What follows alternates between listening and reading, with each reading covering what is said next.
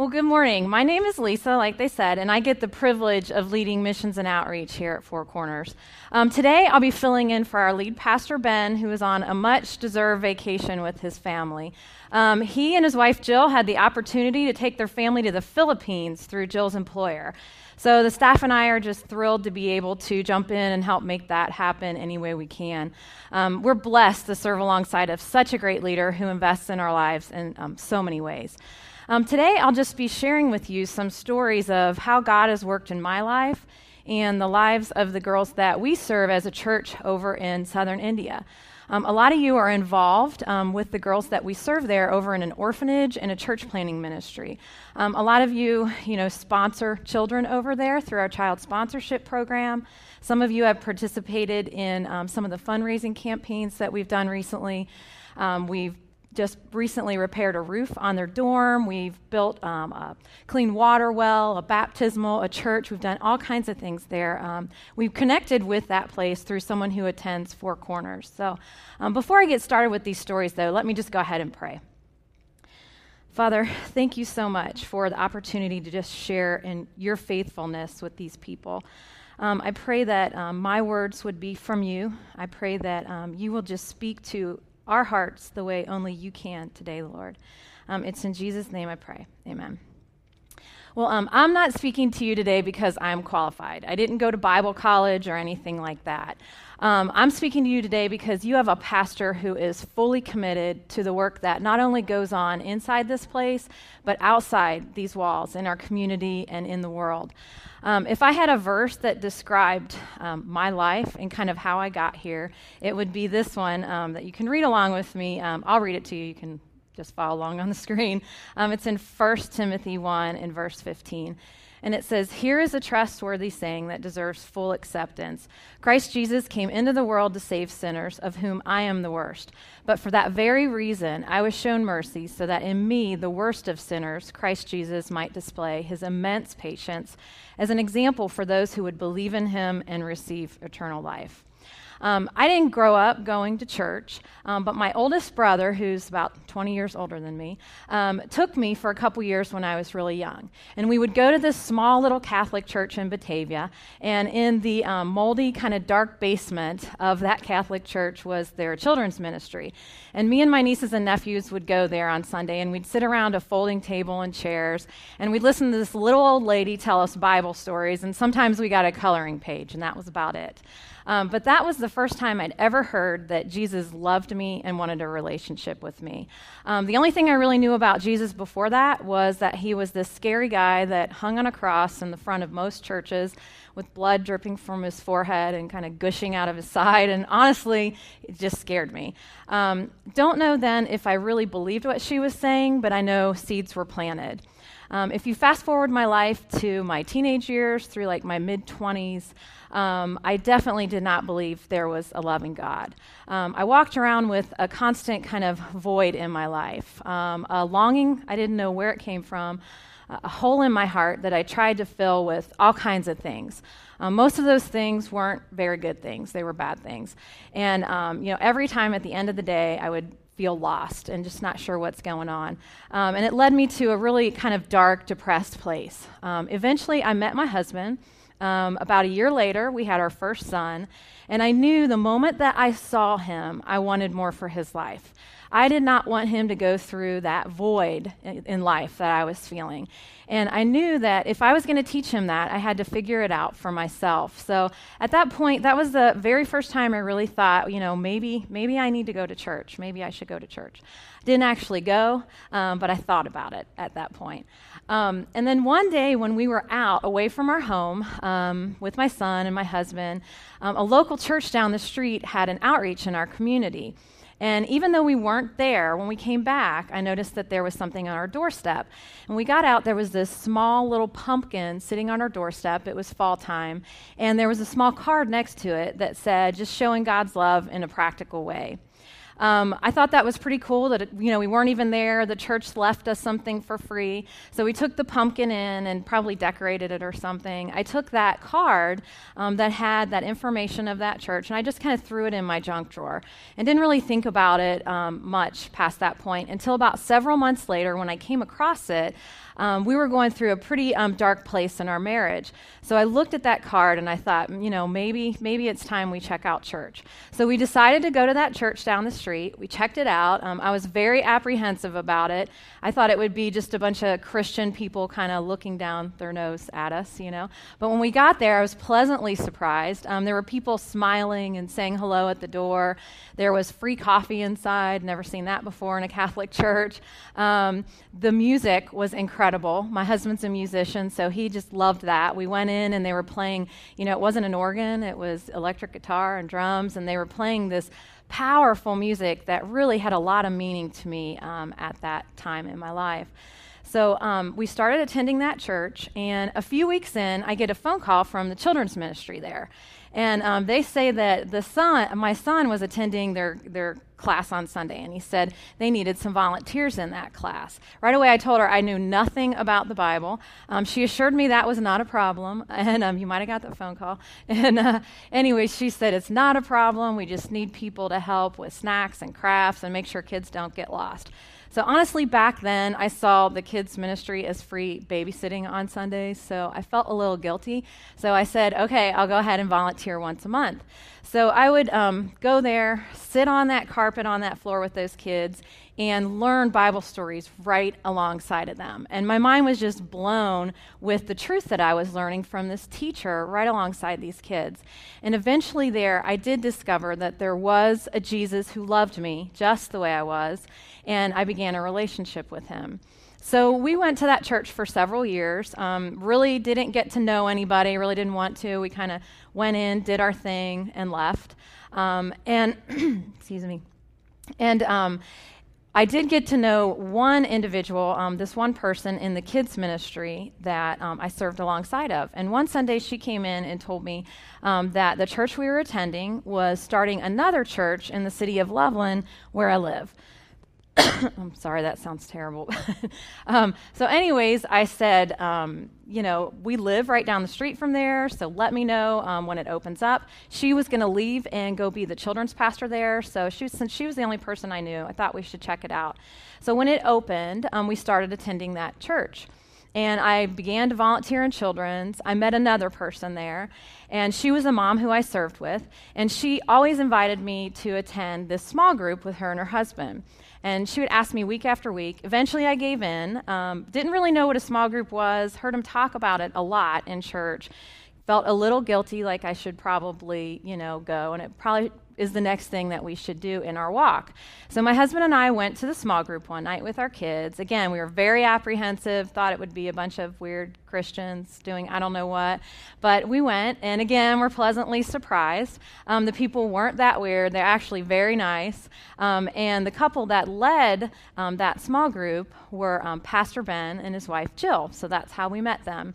And out of that small group, that handful of couples that were involved there were the ones that 10 years ago um, helped start this church and get this church off the ground.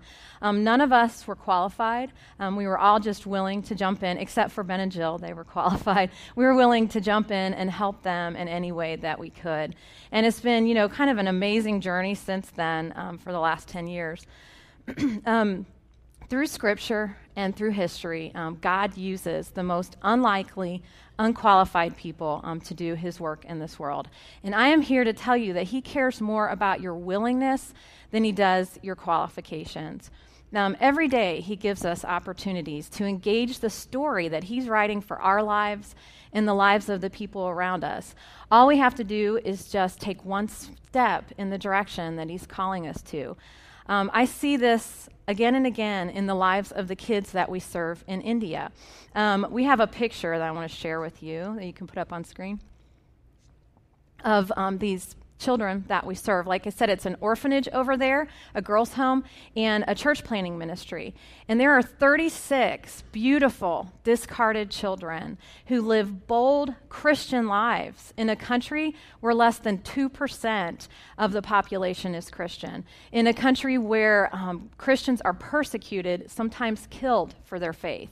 These girls go outside of that campus to school every day, looking a little different, um, talking a little different. Their values are very different, yet God uses them as a bright example um, every day in their lives. Um, so let's go ahead and take a look in the Bible at some other unlikely people that God used. Um, this is a Bible story that um, you're probably all familiar with, even if you don't read the Bible a lot. You probably heard about the time when Jesus took a small amount of fish and bread and fed 5,000 people. Um, scholars actually say it was more like 15,000 people because that um, back then, in that point in time, um, women and children were not counted when they recorded things. Um, another interesting story, um, another interesting piece about this story is that this is the only miracle um, besides the resurrection that's recorded in all four Gospels. So to me, um, that makes me think that God wants us to take note of this story. So we're going to take a look at this story in the telling uh, in the book of Mark, Mark 6. So if you have a Bible or you have a Bible app, you can go ahead and get that out um, and follow along in Mark 6, 34 through 44. If you don't, um, you can follow along on the screen, and I'm just going to dive in and read it. Um, when Jesus landed and saw a large crowd, he had compassion on them, because they were like sheep without a shepherd, so he began teaching them many things. By this time it was late in the day, so the disciples came to him. This is a ro- remote place, they said, and it's already very late. Send the people away so that they can go to the surrounding countryside and villages and buy themselves something to eat. But he answered, You give them something to eat. They said to him, That would take more than a half year's wages. Are we to go and spend that much on bread and give it to them to eat? How many loaves do you have? He asked. Go and see. When they found out, they said, Five and two fish. Then Jesus directed them to have all the people sit down in groups on the green grass. So they sat down in groups of hundreds and fifties. Taking the five loaves and the two fish, looking up to heaven, he gave thanks and broke the loaves. Then he gave them to his disciples to distribute to the people. He also divided the two fish among them all. They all ate and were satisfied. And the disciples picked up 12 baskets full of broken pieces of bread and fish. The number of men who had eaten was 5,000. Um, so let's just kind of dive into this. Um, one of the things that you need to know is prior to this event, Jesus and the disciples themselves had gone all over um, sharing the, the hope of God's kingdom. They were performing miracles, um, they were healing people. So word had gotten out about all the powerful things that were going on around them. So when Jesus landed and stepped out of that boat, can you imagine the faces that he was looking at in that crowd of 15,000? They were probably people that were sick. They were probably people who had incurable diseases. Um, families probably brought their loved ones in hope that Jesus could do something about it. Um, you know, Jesus saw them, he had compassion on them, he began to teach them, he began to minister to them and heal them. So it says that it got, you know, this went on and on with that, that amount of numbers. You can imagine how long this would take. And in, in our verses here, it says it got to be late in the day, and that's when the disciples came to him and said, Hey, you know, you need to stop what you're doing, stop talking. These people are getting hungry. They were probably hungry. And he said, Let them go find something to eat. But let's take a look at verse 37 and, and Jesus' response. It says, But he answered, You give them something to eat. That phrase, you give them something to eat, is used in three of the um, Bible tellings of this story, three of the four. It says, You give them something to eat. So I think that's something that God wants us to take notice of. Um, the disciples are in this situation, they bring Jesus this problem, and then he tells them to do something about it. He tells them, Do something about this give them something to eat. Um, so often we find ourselves in this situation, don't we? Where we have this problem in front of us. Um, we, maybe we have this person that's a problem in front of us that we bring to God, and we ask Him to fix it. Um, we ask Him, you know, do something about it. When really He's telling us, you need to do something. You need to do something. Um, so often I see this when I work in missions with people. Um, they see the magnitude of the problem that's in front of them. And because they can't do everything, they choose to do nothing. Um, God never calls us to do everything, He doesn't call us to fix everything. But He does call us to do the one thing in that moment that can activate something. God calls us to do the one thing that will activate something. Do you know who it was that activated the miracle that day? Um, in the book of John's telling of this story, it tells us in John 6 that it was a small boy, the one kid who wasn't even counted that day, Jesus used to activate a miracle and feed 15,000 people. Do you think that in a crowd of 15,000 people, there wasn't more food in that crowd? There were people that had food to share in that crowd or to give to the disciples. But this small, uncounted boy was the only one that was willing to do the one thing to help. And Jesus used this child that wasn't even worth counting that day. Um, I have an example of this story um, from India that I want to share with you. Um, I have a picture to show you, and a couple pictures here. And on the left hand side of this picture, um, you'll see on the left there, that is Pastor James, who leads the girls' home there and the church planting ministry. And this is him. Um, some of you may have heard this story. I know the people who sponsor this girl it, are here today, so they definitely know this story. But this little baby here is baby Hannah. And this is a picture taken with Pastor James right after he literally saved the life of this little baby. Um, one of his pastors in his network was out in the mission field one day in a remote village, and he was um, sharing the gospel with the people there, and that in itself is dangerous. Um, but he heard this noise, saw this big crowd of people, and went over to check it out to see what was going on. And shortly, he discovered that they were taking this newborn baby outside of the village to end its life, to throw it in a river, because simply because it was born female. Um, that pastor froze, had no idea what he should do. He knew that he'd probably get killed if he would engage it. So eventually he called Pastor James, and Pastor James calmed him down and said, You have got to go into that mob and beg for that baby. And so this pastor had a choice. He could do the one thing that would change this child's life forever, or he could choose to do nothing, because that was a definite, huge problem in front of him. But he engaged it. He went into the mob. He, you know, begged, let us have this child. We'll take it back to the girl's home. The mother was in the crowd, and she also begged, let him have the baby, let him have the baby.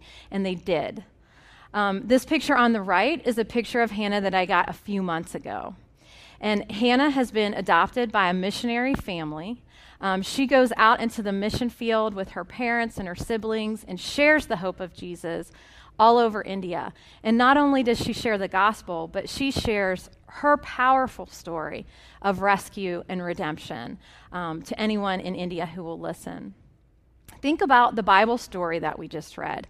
In a day and age when most people didn't travel further than 30 miles from their home in a lifetime, these uneducated fishermen, this one tax collector that we call disciples, traveled all over the world, turning it upside down this one little kid who wasn't even worthy to be counted that day, Jesus used to activate a miracle that we're still talking about thousands of years later. Um, we have opportunities every day to be a part of what God's calling us to in our lives and in the lives of others, but we just have to be willing to do the one thing. Um, another story that I have that is a great example of willing hearts and willing people just happened um, a few days ago. Um, I was sitting on my back deck, um, working on my computer, received an email from Pastor James. Um, I have a picture of a couple girls that he sent me along with their story here. Um, on the left hand side are two sisters, and um, on the left, her name is Chinju, and Arathi is on the right hand side. He was telling me how they live in a shack um, with their father, who's paralyzed and bedridden. And you can see that picture of him that he sent me um, on the right hand side. They lived in a remote area. He said there wasn't any streets leading back to it, sidewalks, anything like that. It was very remote. Um, but their father was a daily wage worker. And basically, what that means is in India is you go out and you find whatever kind of physical labor you can that day, and you make about $3 a day. And that's what he did to support his two daughters. Well, one day when he was trimming um, some branches for someone up in a tall tree, he fell out of the tree onto his back and broke his spine and became paralyzed. And in that moment, he could no longer provide for his girls. He could no longer protect them from the elements. And um, their situation was deteriorating very quickly. But this father, even though he was bedridden and in a remote place, um, reached out to anybody who he, you know, came his way, asking if they could find some help for his girls. Um, someone eventually in that remote area got word to Pastor James. And so he went and investigated this for himself and saw the situation and knew it was, was very extreme and that he needed to do something. So that night, I received this email um, from him asking if I would consider finding, um, seeing if I could find sponsors for these two girls so that he could financially take them in. He said they were probably most likely going to end up in a Muslim orphanage.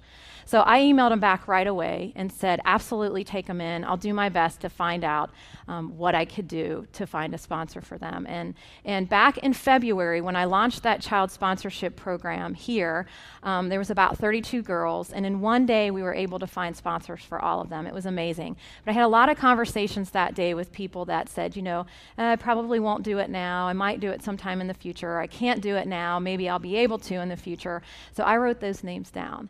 And that night, I got that list out, and I immediately emailed those people. And I said, um, you know, I told them a little bit about the situation, and I said, please pray about it. And if you feel God leading you, let me know right away if you're interested in sponsoring one of these girls. And sitting on my back deck within an hour, I had an email back from someone sponsoring the first girl. And by the morning, I had another email, and both girls were sponsored. It was one of those moments where I knew I was just sitting there doing very little and just being a part of what God's doing in this world. Not only did God find sponsors for those girls, but these um, women who responded back to me are two of the most spirit filled, wise women that I know that'll be pouring into these girls' lives. Um, and I cannot wait to show you um, pictures of them with a smile on their face as they begin to be transformed. Um, as, as we speak, um, they're being brought to James um, and to the girls' home over there, and he'll invest in their lives and share with them about the hope that they can have in Christ. Um, so all of this happened just because a lot of people had willing hearts. Um, the father, you know, begged someone to help him.